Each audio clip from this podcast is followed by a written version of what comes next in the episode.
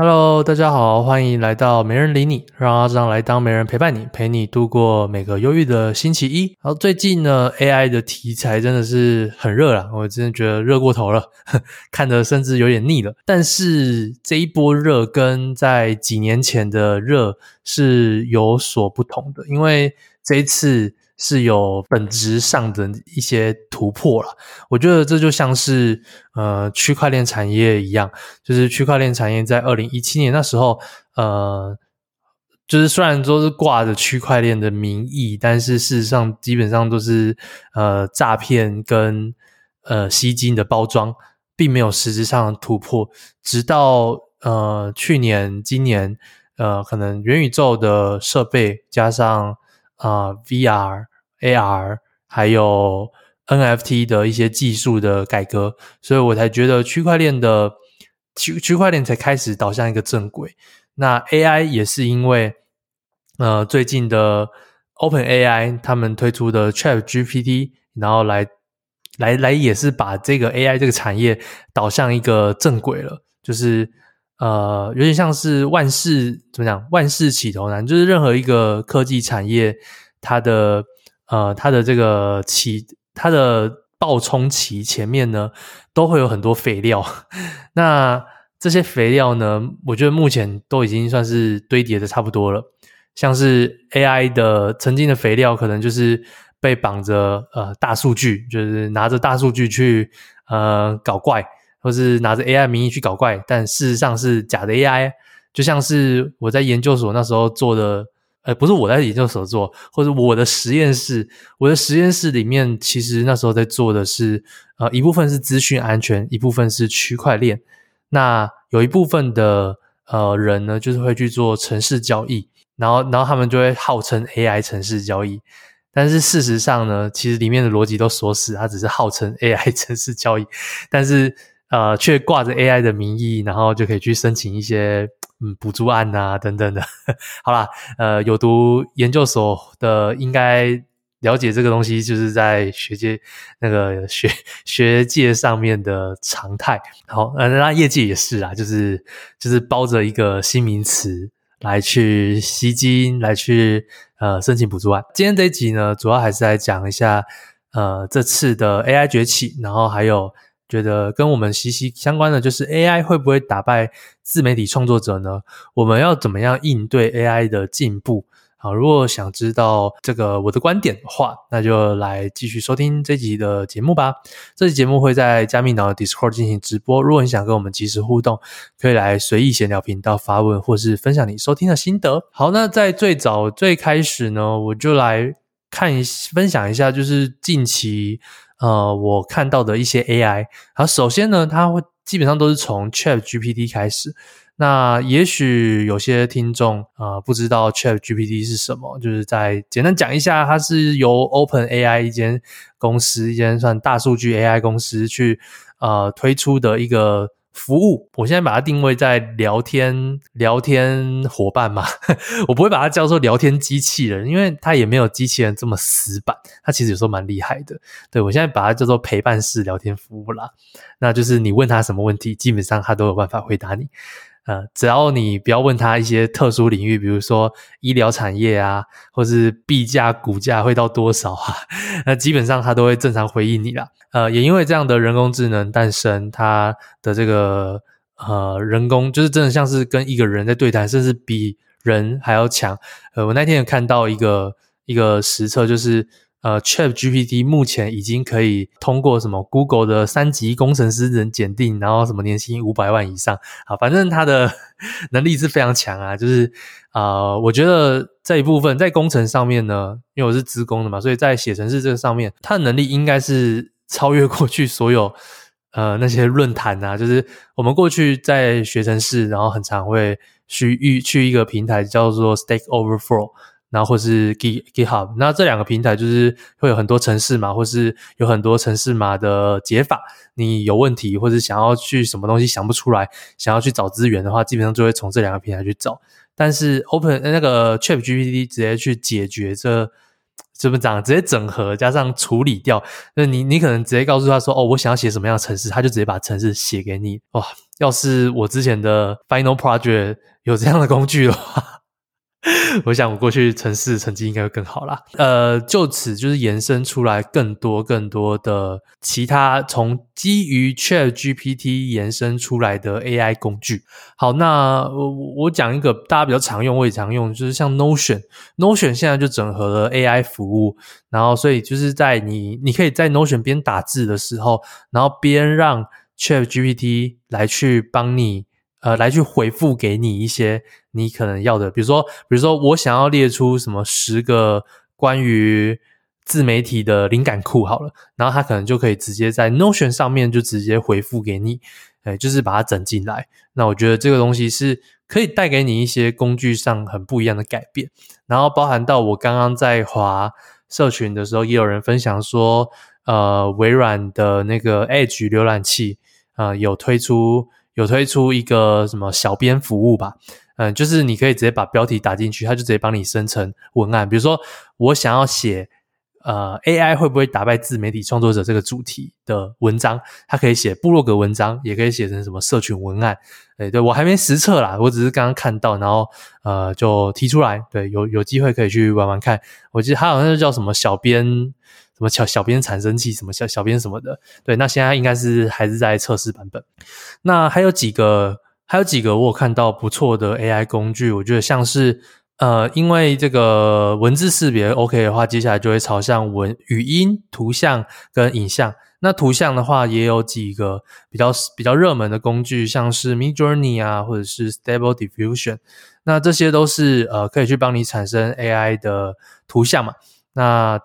我觉得在设计上面真的是很厉害，甚至今天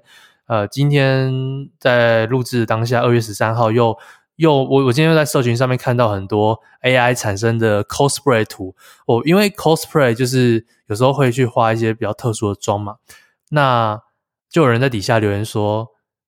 我有了 AI 产生的图片之后，你会看不上任何真人的 cosplay， 因为 AI 的 cosplay 真的太厉害，而且太逼真了。对，太逼真，同时你也不会觉得他是假人，因为 cosplay 有时候就让你觉得他好像是真是假。对，所以在图像跟文字上面都有重大的突破。那声音上面也开始有人去把它运用在 AI 生成音乐。AI 生成音乐其实在更早以前就有，像是我之前在 IG 有介绍，有一个大陆的网红叫忘记是不是叫川的吧，他是大陆的虚拟网红，然后他就已经有推出了 AI 歌曲，就是它里面的 beat 里面的旋律全部都是由 AI 生成的，这样也不会有版权问题。所以我觉得 AI 有一个很大的一个优势，就是说可以减少很多版权问题，然后很多东西我们就是用生成的方式来去做创作。在声音上面也有很多也会让比如说语音转文字的这样的一个东西，这的一个服务会越来越盛行。因为过去语音转文字其实受限于不同语言口音，或是当地的方言，或是一些词语片语，总是会有很多误差，不管是英文上面会有误差，中文上面也有误差。尤其像是台湾人有时候很常是什么中英文交杂的时候，在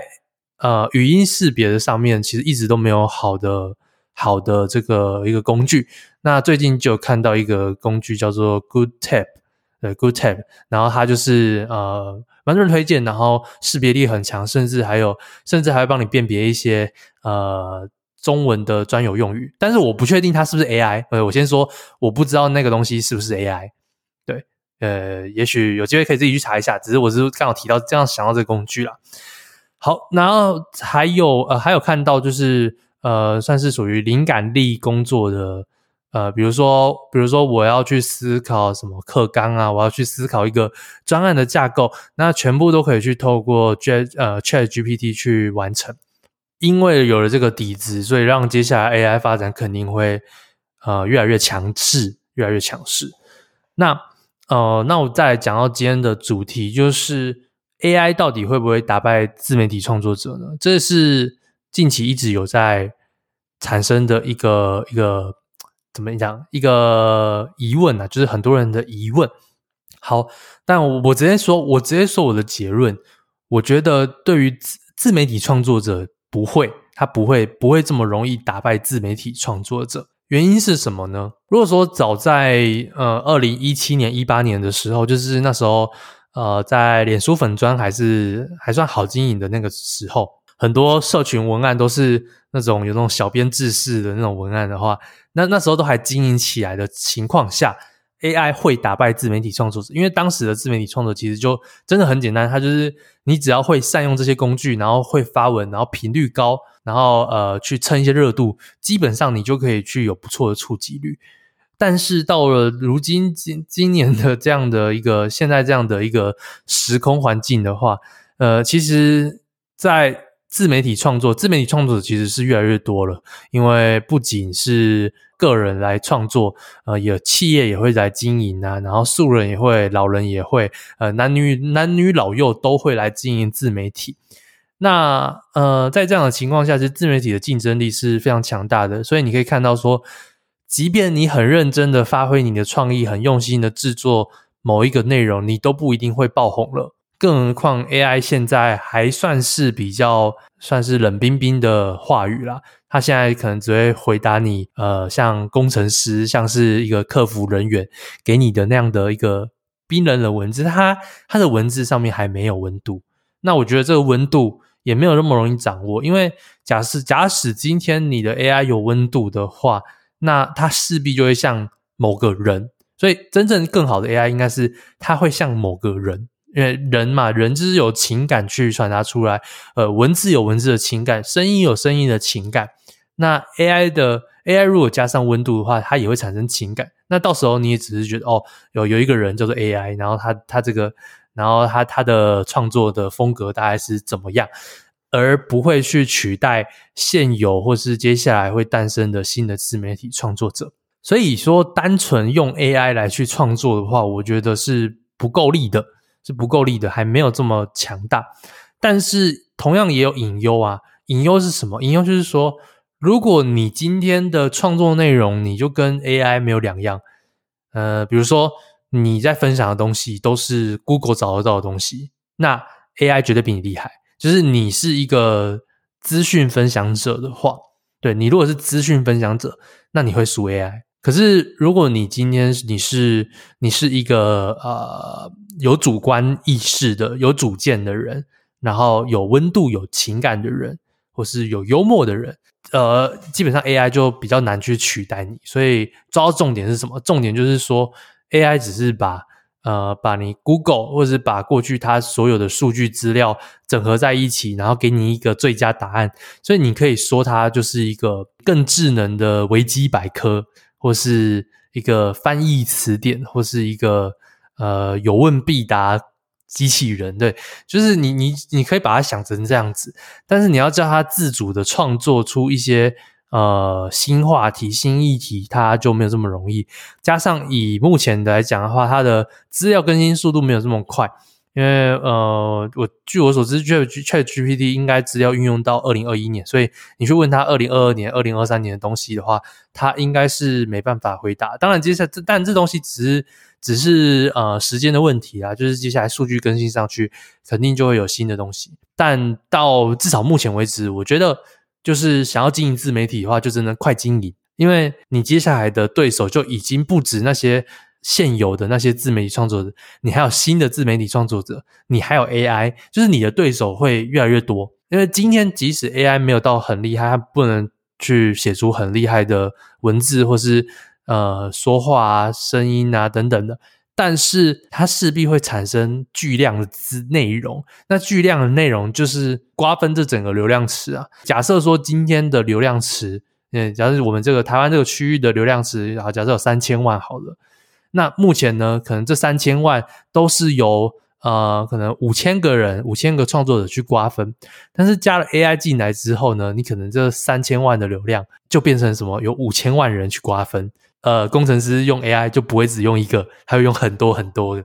那又有很多工程师或者是很多人去每个都用一大堆 AI 的话，那这个对手自然而然就会变得非常多，那也会因此去消耗掉这整个流量池的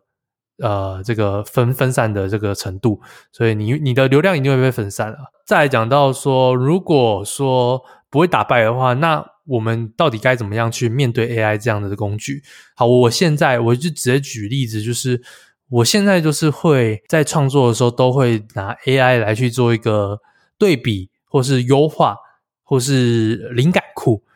举例来说，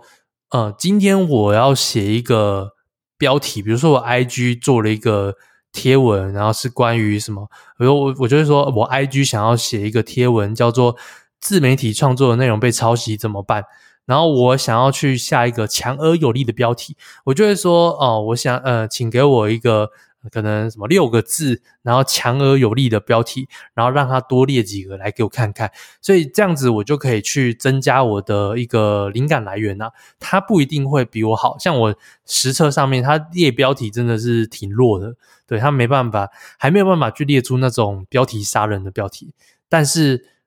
你却可以多一些词汇来去增加你在脑袋的思考。比如说他列了10个，可能你10个都不满意，可是你可能第2个可以抽第5个标题，你就可以抽出一个也许比你现在想的这个标题还要更好的一个新标题。那再来的话就是我现在在写部落格文章的话，我会请 AI 来帮我列大纲，因为有时候我在列大纲的时候都很自私。那我就会发现说AI 原来想的这种知识的文章我交给 AI 更好，因为它就可以写的比我更详细。比如说我漏掉了哪2个 part 没有写到，那我就可以用 AI 来补进来。然后还有关于一些介绍定义的一些东西，比如说我今天想要写一个 Notion 是什么 Notion 介绍什么的，那我就可以请 AI 帮我生成，比如说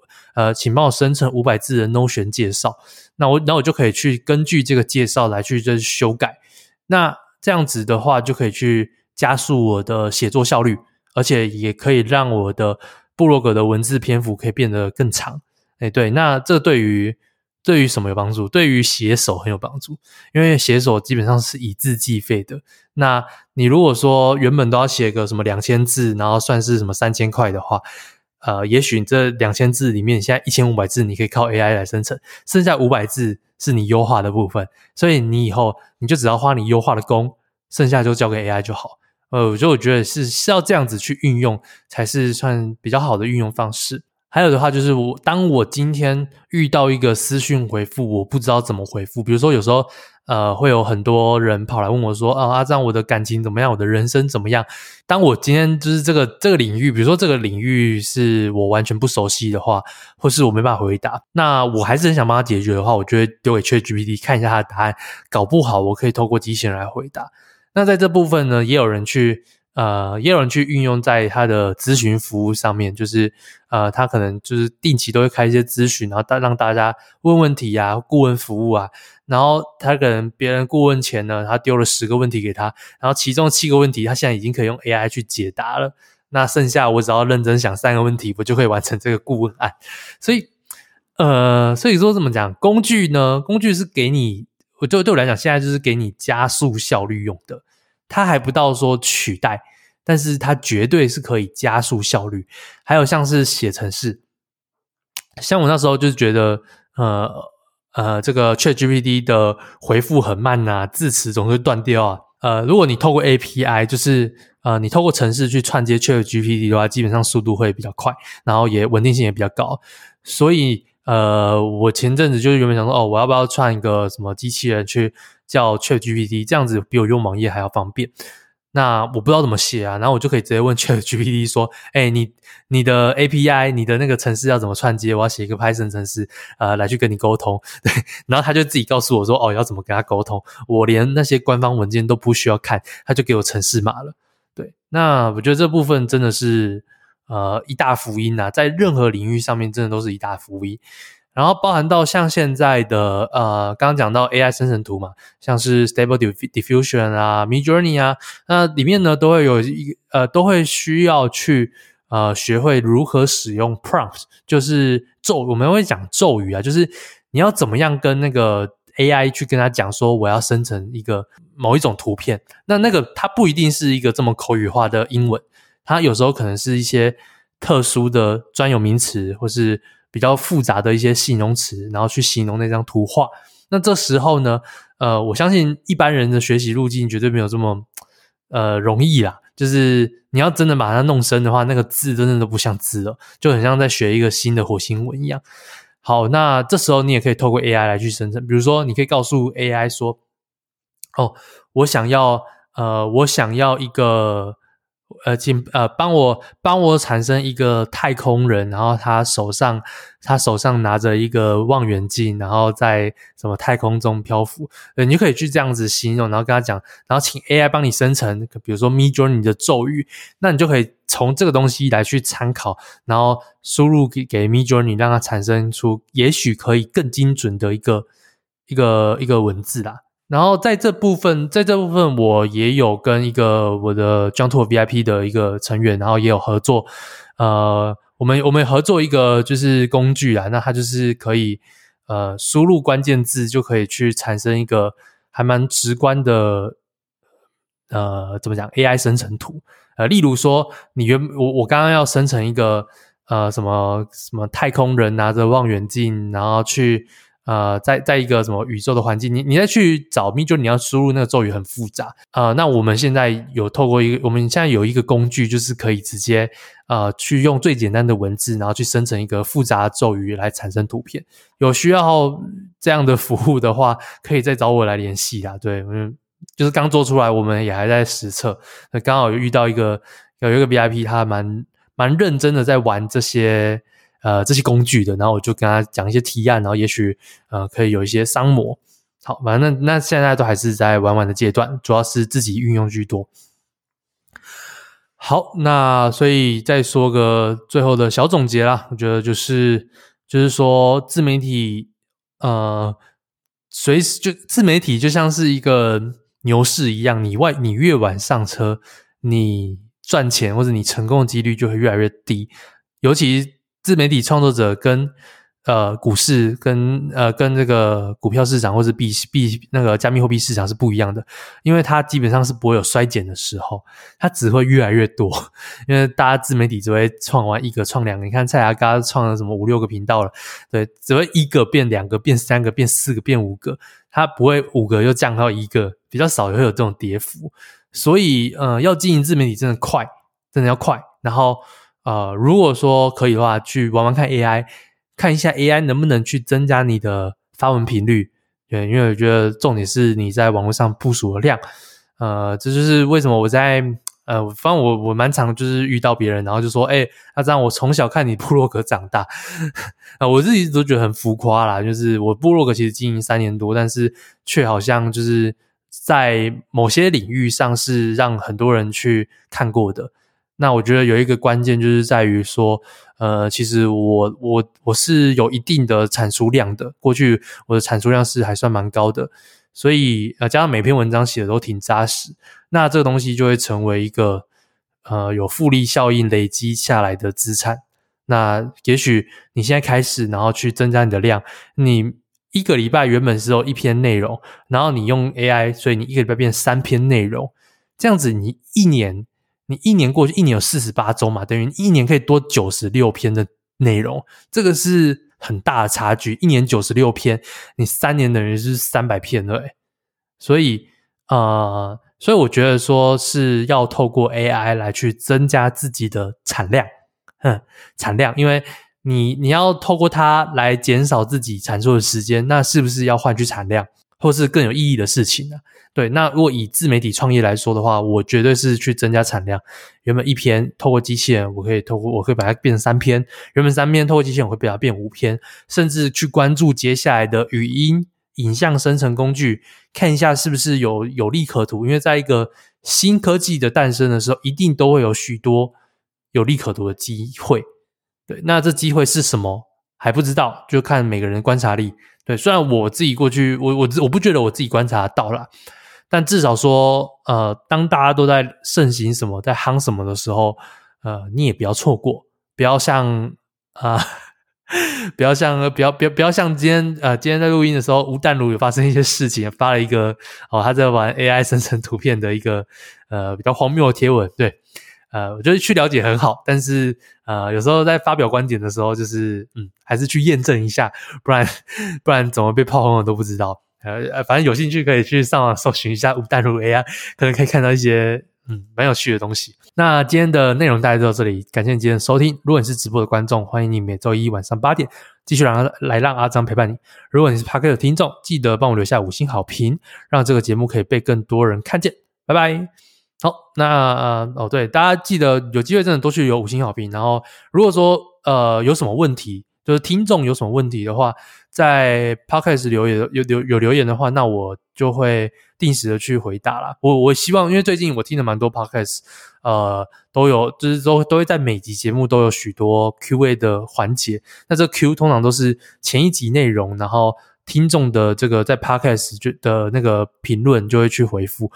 不管你是在什么 First Story 还是在哪里那个 SoundOn 啊 KKBox 啊还是Apple Podcast 啊，反正我主要都是看 Apple Podcast 啊。对，那你去发问的话，那也许我就会去有开始那个频率那个量有增加的话，我就会去把它当来每集的一个小分享。对，我希望这是一个不错的正循环，所以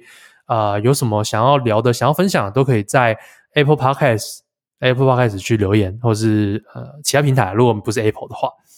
对，好，那直播的话当然也可以在 Discord 留言啊。对，在直播我们就是有直播固定的这个 Q&A 环节，对，反正都行。对，那只是 Discord 就没有办法留这么长，就 Discord 大概就是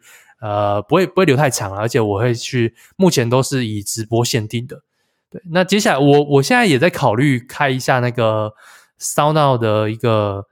它有一个什么赞助方案，就是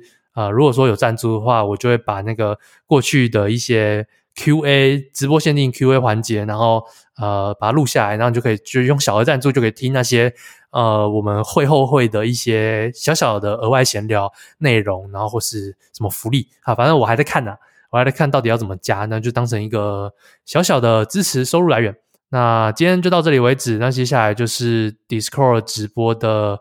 限定 Q&A 环节啦，大家拜拜。